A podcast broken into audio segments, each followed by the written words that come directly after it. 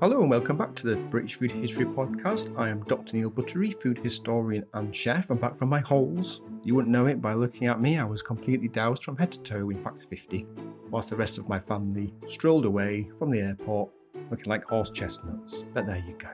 Anyway, my guest today is Heather Ellis of Sheffield University. Helen is a historian of education and she, along with academics from University of Wolverhampton and UCL, have just embarked on an ambitious project looking at people's experiences and memories of their school dinners in all four UK home nations. In the UK, school dinners have been supplied by the School Meal Service, i.e., a branch of the government, since 1908. They have called this the School Meals Project, and they want your food memories if you've had any experience with school dinners, school meals in the UK, however old you may be, and whatever the interaction may be. Whether pupil, parent, member of staff, the project's website, including information of how to contact, is found in the show notes. Now, of course, you know, I love hearing about your food memories too. And remember, there's going to be a postbag edition very soon. There's one more conversation to go after this one, and then it's postbag. So you need to start thinking about what you want to write in about. If you've got anything to add about today's conversation, or any of the conversations or episodes you've heard so far, please let me know. If you want to send me other stuff for the postbag edition, go ahead. Maybe blog post or podcast episode topics recipe requests? Are there any traditional cooking techniques that are causing you bother? Let me know. Have you seen anything of interest in the news, online, in journals?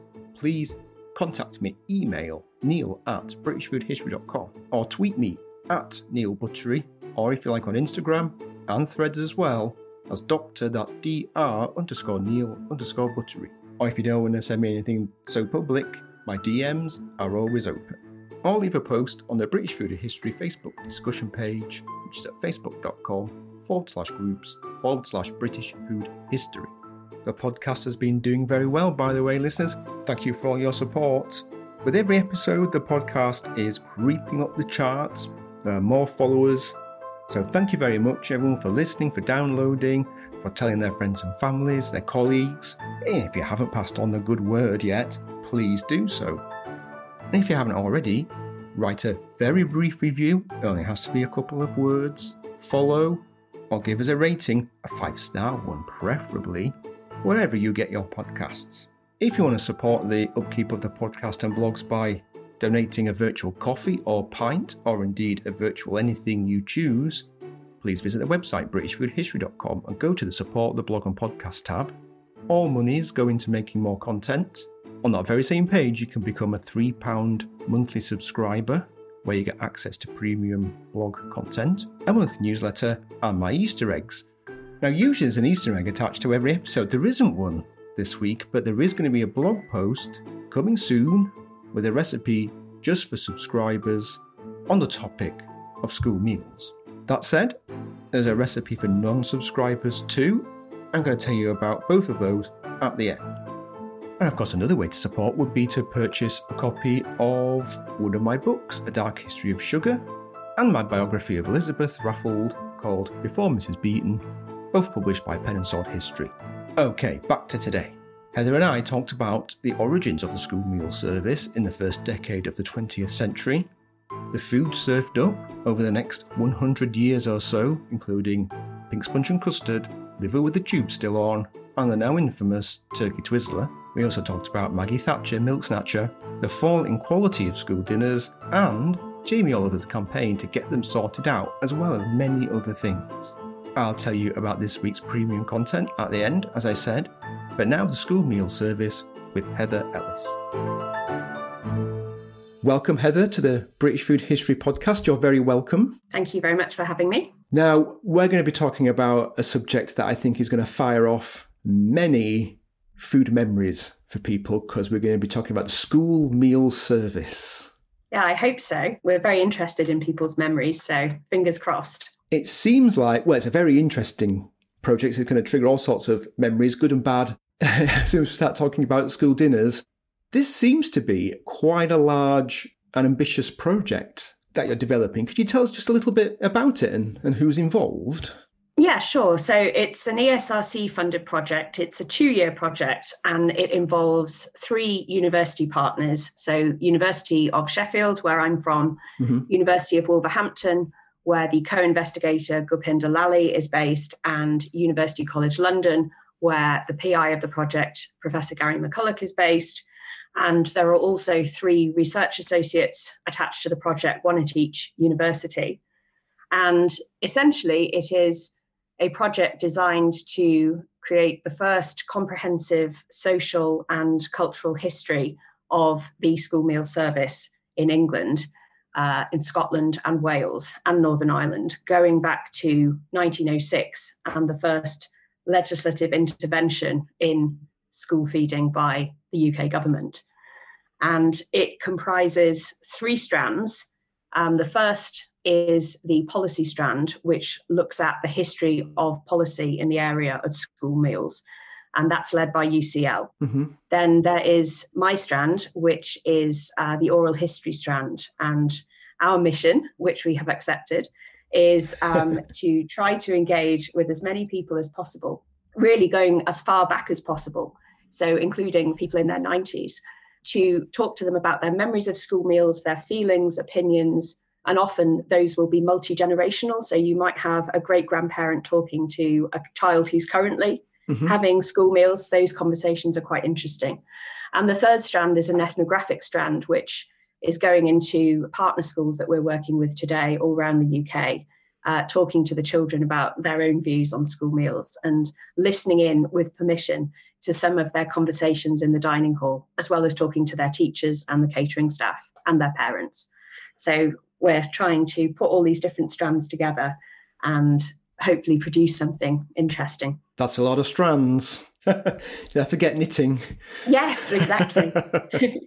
I've had several experiences over several times with school dinners as a pupil. So I grew up, I'm trying to think about this. I was born in 77, so I must have mm-hmm. started primary school in about 1981, mm-hmm. 1982.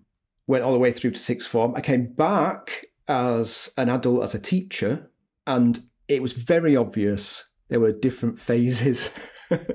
to those dinners, they, they changed completely by the time I returned. And the thing is, I was a teacher by at the age of 22. I'd just gone mm-hmm. A levels, degree for four years, one year training, and by the time I'd gone back to schools, it completely changed. Well, we'll get onto those different phases, but I thought really I'd just ask about origins. Obviously, there was a time where there weren't any school dinners, so I was just wondering what sort of prompted the, the government to, to start these uh, school dinners and how they were funded. You're quite right that the school, the elementary school system in the UK actually goes back to 1870 and there was no government intervention in terms of school meals until 1906. Though there were some 36 years of experience leading up to that intervention. Mm. And the immediate context for the introduction of, of some form of school meals was the Boer War and the recognition when men, young men, were called up to, to go and fight when they were physically examined and their diets were examined, a significant proportion were found to be malnourished. And there was an ongoing debate after that about how that could be remedied. And one of the suggestions put forward, which was indeed enacted in law, was some what's called permissive provision for school meals. And that meant that the local education authorities were not legally obliged to provide school meals, but they could choose to mm-hmm. if they felt that there was a particular need in their district. And they could apply for access to the rates, the local rates, the local taxes to feed uh, those children that couldn't afford to pay for school meals. Mm-hmm. But the basic situation was that if parents could pay, they should pay right mm-hmm. from the start. So it wasn't that there was a universal free school meal system in 1906. It was up to the local authorities to opt in Sure. And if they did, the, the vast majority of parents would be expected to pay uh, daily. I see. If there were free school meals, was it was it subsidised by the paying parents, or was that coming out of a separate pot? It was subsidised in the extent that the paying parents would pay local rates, and the local education authority could make an application to have the costs of the free school meals reimbursed from the rates. It's a very um, old ancestor of council tax. So based mm-hmm. on the local population, so they would support the poor children in their in their own area. And what sort of foods were being served up by this first version of the school meal service? If we look at it on the surface, it it doesn't look very appetizing. Mm. Um, if there was any meat at all, it would tend to be very heavily minced. So the actual nutrition content was quite low. It would be things which filled up children um, or made them feel full up. So potatoes, gravy, bread, lots of bread, small amounts of milk, some eggs. So not nutritionally worthless by any means, but cheap. Yeah. And and not diverse, to, I suppose. Not diverse. And you hmm. also have to think about um, how ingredients could be stored without fridges, without electricity. Um, so they, they were quite constrained in, in terms of what they could provide to sometimes, you know, many hundreds of children at a time. Mm. So I suppose really since cheap refrigeration and kitchen equipment didn't kick in until after the Second World War. Am, am I right in maybe assuming that the repertoire of those school meals didn't really change in the first half of the 20th century? I think I think that's that's broadly right. I think if anything, in the Second World War, it got worse because of rationing mm. um, and evacuation and the damage to school buildings and infrastructure. So where there were kitchens, many schools' kitchens were damaged. So in many cases, children had to be served in makeshift um, dining halls and kitchens, sometimes in church halls, things like that. And with rationing, they were really quite limited in what they could provide uh, in terms of what a normal child was allowed to eat. So, yeah, if anything, it went downhill a bit until after the Second World War. Yes. But certainly after the, the Second World War, we did start to understand the science behind nutrition mm. and uh, the importance of uh, a varied diet. So things changed for the for the better.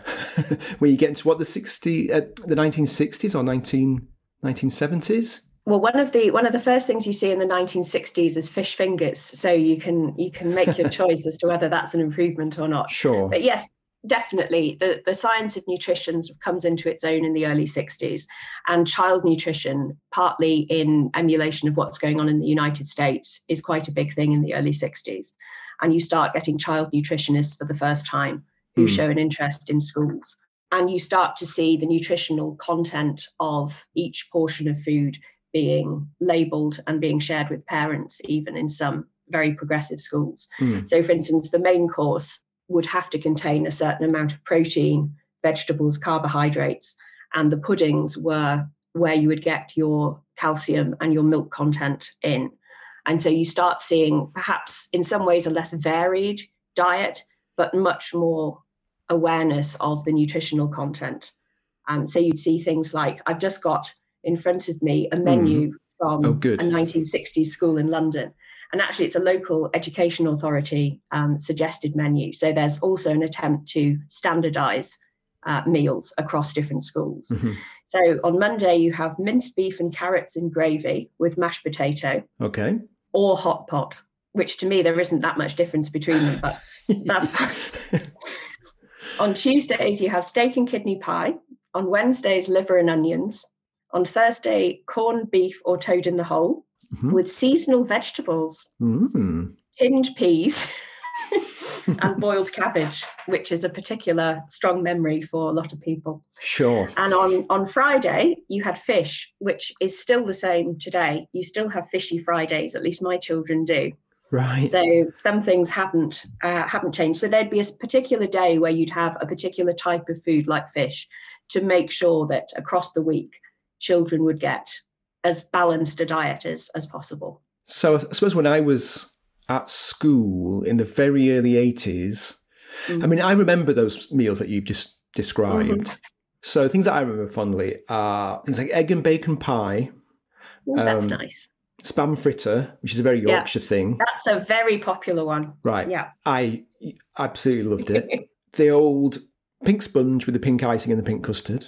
Yeah. All the milk puddings, even sago. Tapioca. Tapioca. I know it some makes some people want to vom, but it was known I as frog spawn. That's right. Yeah. A lot of children. Yeah. In fact, I still I make it. I've got some in my store cupboard. I love it. There you go. I think I might be a minority though. carried on into adult life. Yeah. Yeah, there's the boiled cabbage. There was the mashed potato served in an ice cream scoop mm-hmm. for the portioning. So mm-hmm. this ice cream scoop of, of potato. But yeah. the, the only one that I really despised was the ox liver with the tube still on it. I do actually remember really that. overcooked. I went to school a few years later than you, but not not that much later. Mm. And I do remember those, and that was one thing I could not could yeah. not eat.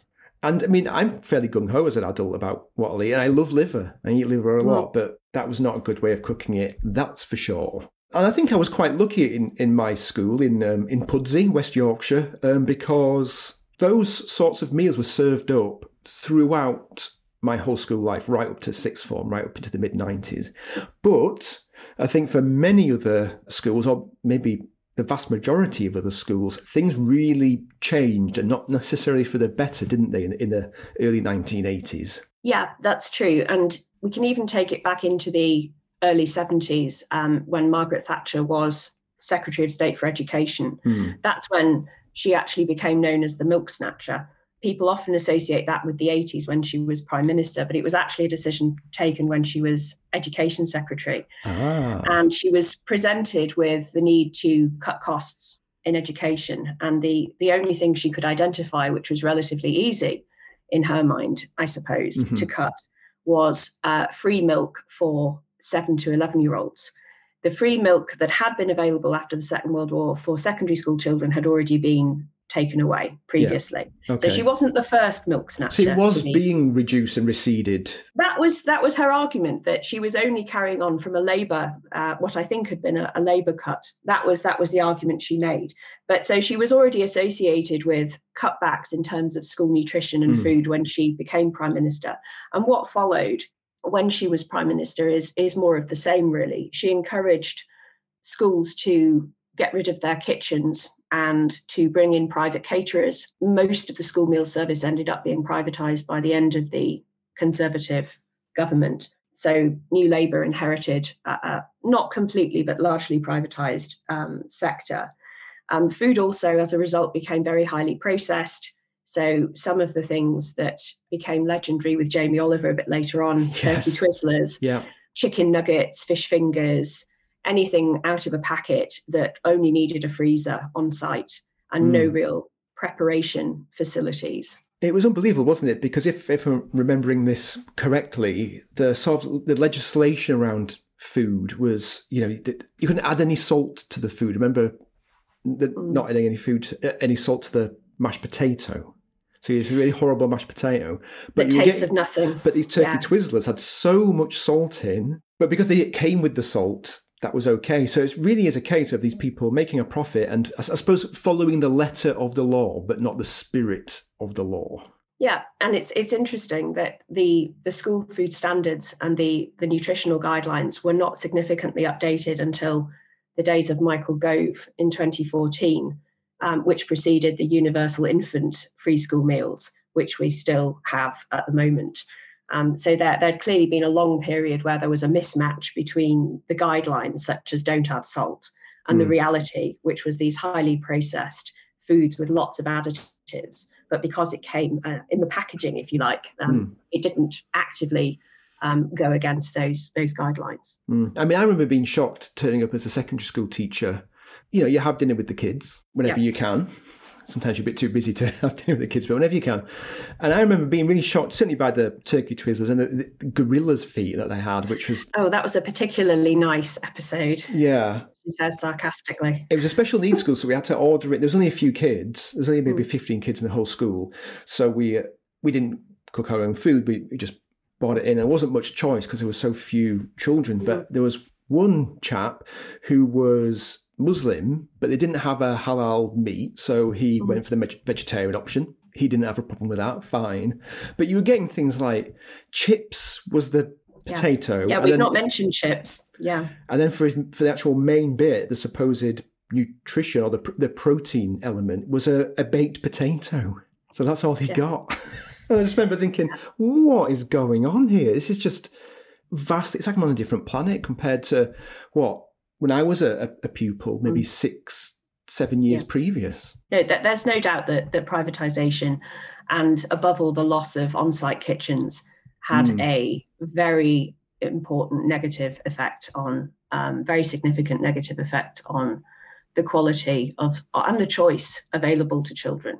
There was almost no ability to tailor what was offered to children at a particular school who may come from a particular community or have a particular cultural heritage, which, as you say, you know, often involves food as a huge part of people's identity mm. and their and their cultural heritage. And we that's probably one of the findings that's come out most strongly from working with the schools in the different parts of the country and who really celebrate the ability of their schools to, to tailor their menus and to change them at quite short notice to take account of celebrations, religious or otherwise, that their children are, are having with their families.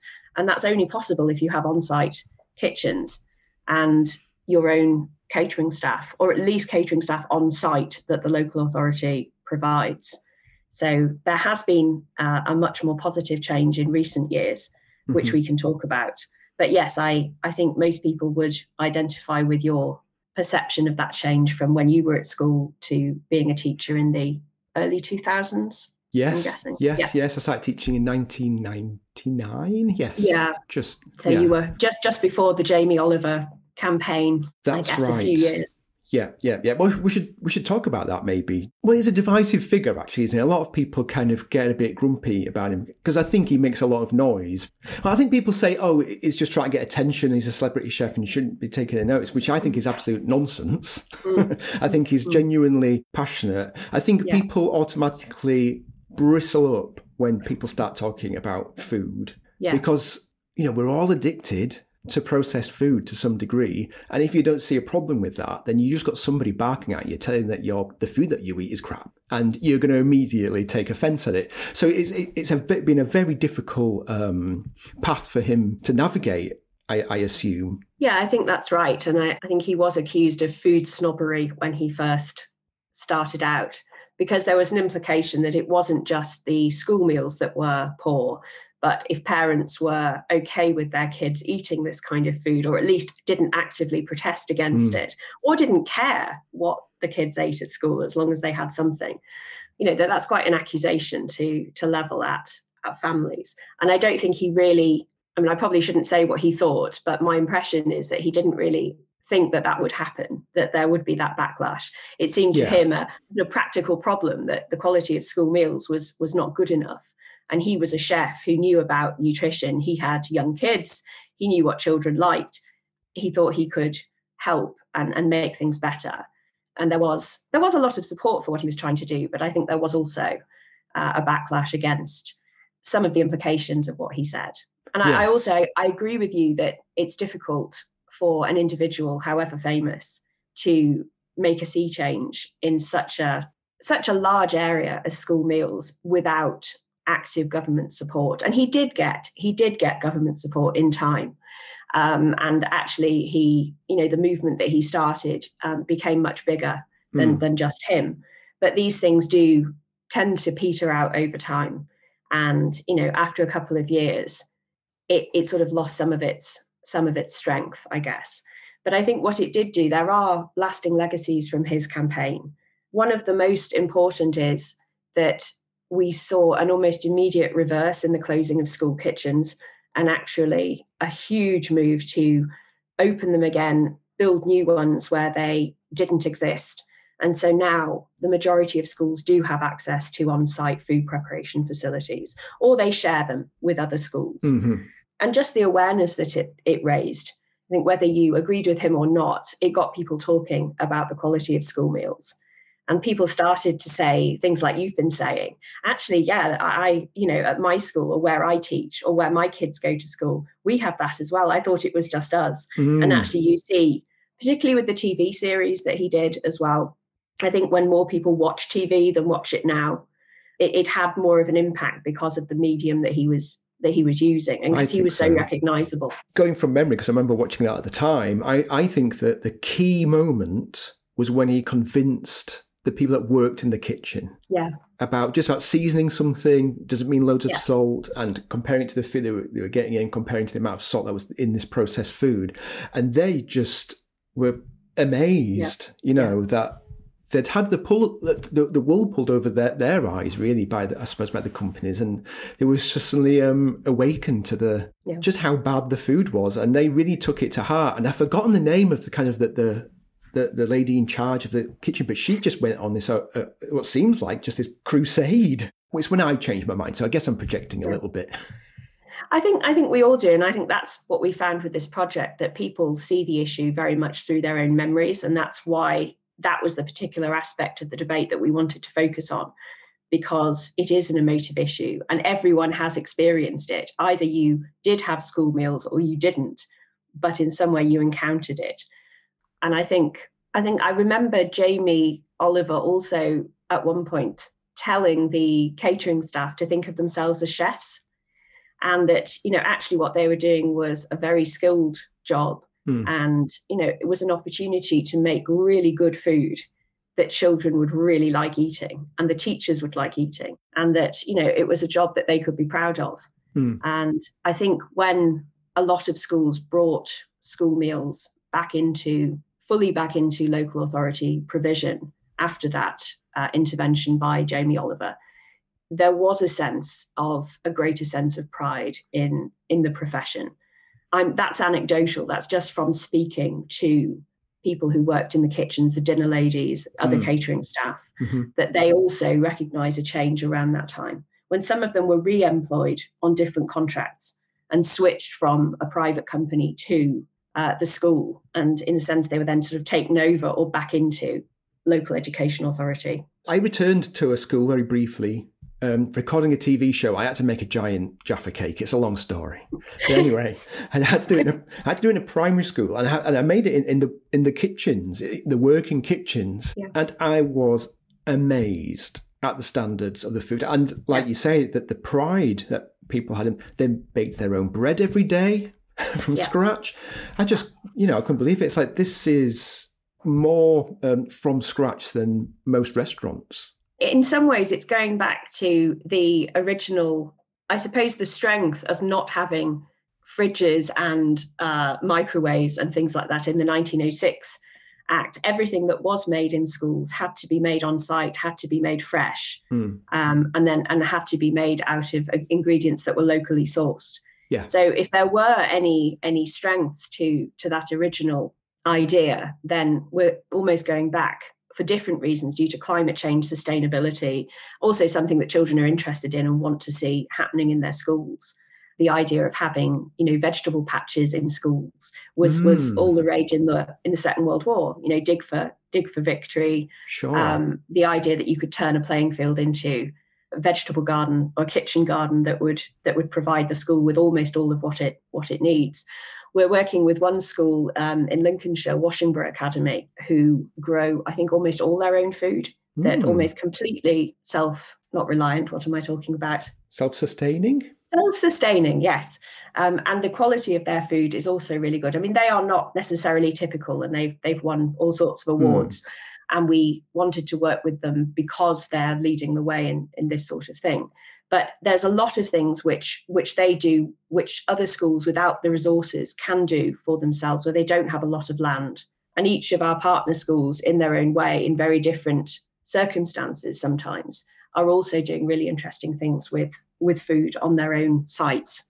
So there's definitely a movement there's the school gardening movement there's all sorts of really interesting things happening in the last 10 years or so. Amazing. I guess it's gone full, full circle, but for very different reasons. It's really inspiring, I think. You know, like I said, because I was pretty depressed about school dinners last time I was a teacher. I thought you'd quickly just mention actually free school meals. The children that have free free yeah. school meals.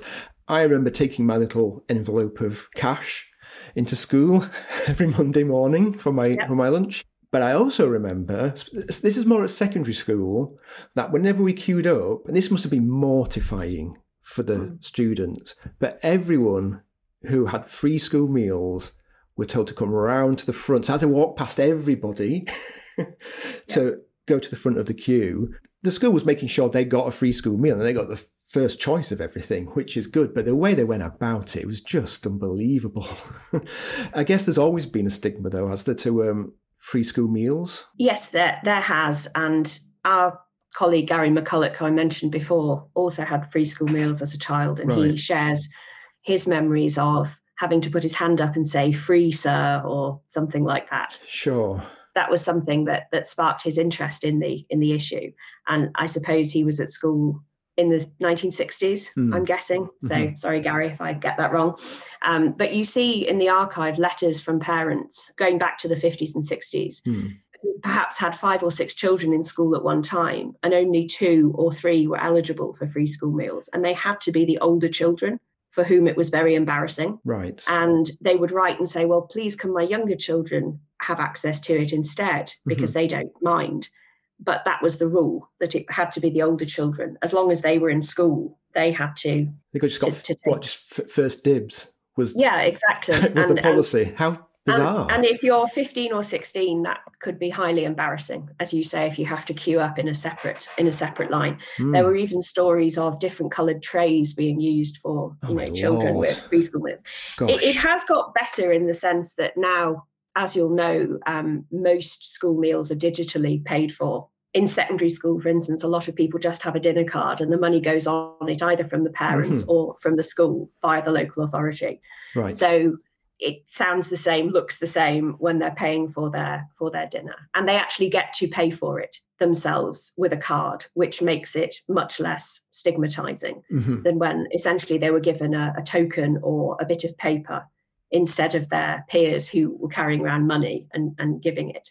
So it's really quite quite a, a change in that respect. And that, that is one of the arguments for universal free school meals, which we've got in this country, you know, from well, in England, from reception through to year two. In Wales and Scotland, there's actually a, a very powerful campaign to, and I think governments have both accepted it, uh, mm. to hmm. extend that to the end of primary school, so up to the equivalent in England of year six. Yeah. And even beyond. I wonder why Scotland and Wales just seem to be just more progressive than England when it comes to these things. What is it about the English? I guess we're more conservative with a with a small c. It could be partly party political, and this is this is only my my view that you know if you look at the history of cutbacks in school meals, they're not universally, but but frequently under conservative governments. We talked about Margaret Thatcher before.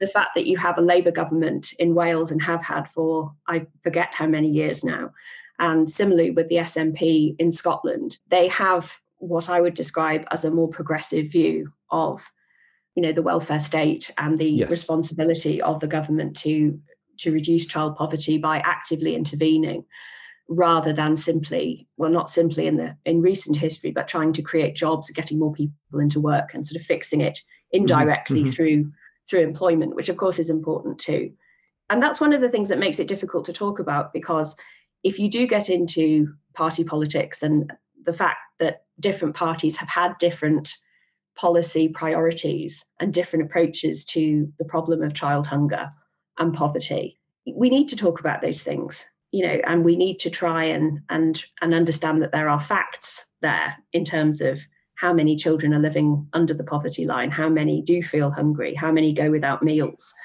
and not blame necessarily this party or that party but, sure. but just try and fix it yeah, and of course, there's been the last few years now, and I suppose it came to a head during the pandemic about mm. extending those free meals into into holidays, especially the summer holiday. I mean, yeah. I certainly remember as a teacher, you'd some some children, luckily a minority of children, be obviously much more ramshackle coming out of the summer holidays than they did going in, you know, at the other end. A very marked difference against one of those things where you, you say, "Oh well, I loved my summer holidays. We lived opposite yeah. fields. We skipped about, whatever kids do, getting into trouble, climbing trees. Mm. Um, but you forget that is not the same. It's not representative. you think your own life is representative, don't you? Yeah. Um, and there's been ideas of kind of getting rid of the summer holidays and making everything kind of more even. I mean, we don't need a summer holiday anymore. We're just used to it. People don't like change. Is there going to be any policy changes do you think coming up about holiday times, especially that summer holiday? There is definitely a lot of pressure to continue and extend the provision of free school meals for those children that are eligible into the summer holidays. I think there's also a greater pressure to raise the threshold by which people qualify for free school meals because it, it is quite low compared with some of the devolved nations. Mm. Again, off the top of my head, I think it's around £7,200 income. Right. So if you are on in receipt of certain benefits, then it's very likely that you'll qualify, but it's not a guarantee anymore. Gosh, that's um, low, isn't it? Blimey. It is low. And those figures do vary across the United Kingdom. In Northern Ireland, the situation is slightly different because the threshold is about £14,000, but there are other calculations that are slightly different, but it is, I think, still more generous.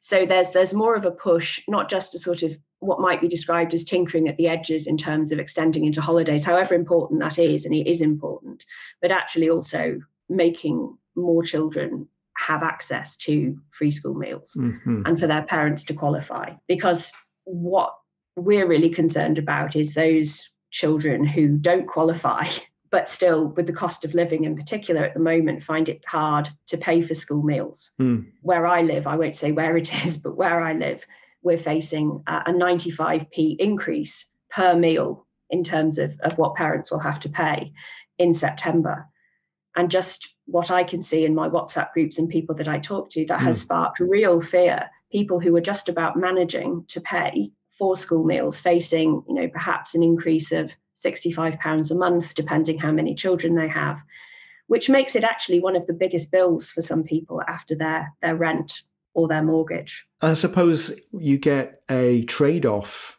in that people move to packed lunches and then don't necessarily get a, a fully balanced diet in that. I mean, there's a very low proportion of packed lunches. I can't remember what that actual statistic is, but that, that qualifies as a, as a well balanced meal. It's about two percent. It, it really is. Yeah. I mean, it might be slightly higher, but it's it's not much much higher. I saw something I can't remember where the other day about what a because sometimes when you go on school trips, children who are on free school meals are given a packed lunch that's provided by the school, and it was a bottle of water, mm-hmm. uh, a cheese sandwich on white bread, and some sort of sponge little sponge pudding. Sure. And the calorie count for all of that was about half of what was needed. So and that, and that's an official packed lunch. Mm. So and all processed as well, really highly processed, processed, ingredients. Yeah, the cheese mm. will be very highly processed. Mm. And I think I think there are studies which show that children who only have packed lunches are nutritionally less well served you know than than people who eat school dinners. So mm-hmm. there's an incentive there's reasons to to make these things affordable for those that need to pay and just to make them healthier for all children whether they pay for them or not. So I suppose really um, when people are thinking about school dinners it's going to very much depend upon when when you were at school. And there's going to be some people with very much rose tinted glasses. Or maybe not even rose tinted glasses. Rose tinted they, they were just good. Yes indeed you really want people to get involved in, in your project, don't you? I'm certainly going to be getting involved um, when we finish speaking. Um, could you just tell the listeners about the data that you're that you're wanting to yeah. collect? Because I'm sure there's going to be lots of eager people wanting to tell you about their school dinner so. memories. I hope so. Yeah, no. So there are two two types of data essentially that that people can get involved with um, that we're collecting. The first is we are looking for general memories. Um, that could be written accounts of your favorite memories or your worst memories of school meals. It could be images, photographs that you have.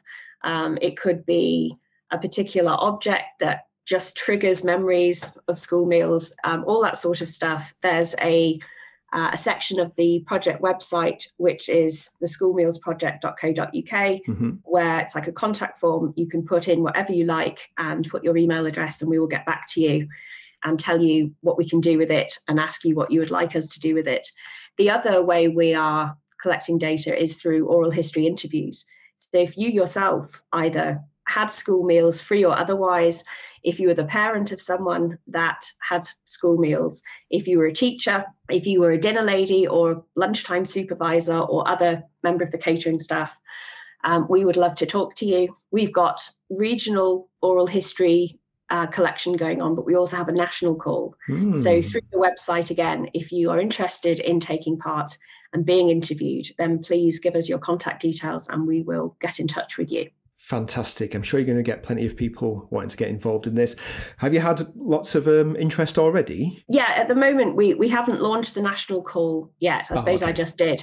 Um, I mean, it's on the website. But what yeah. we've been working on so far is collecting interviews through our partner schools in Glasgow, uh, Cardiff, London, and Bradford.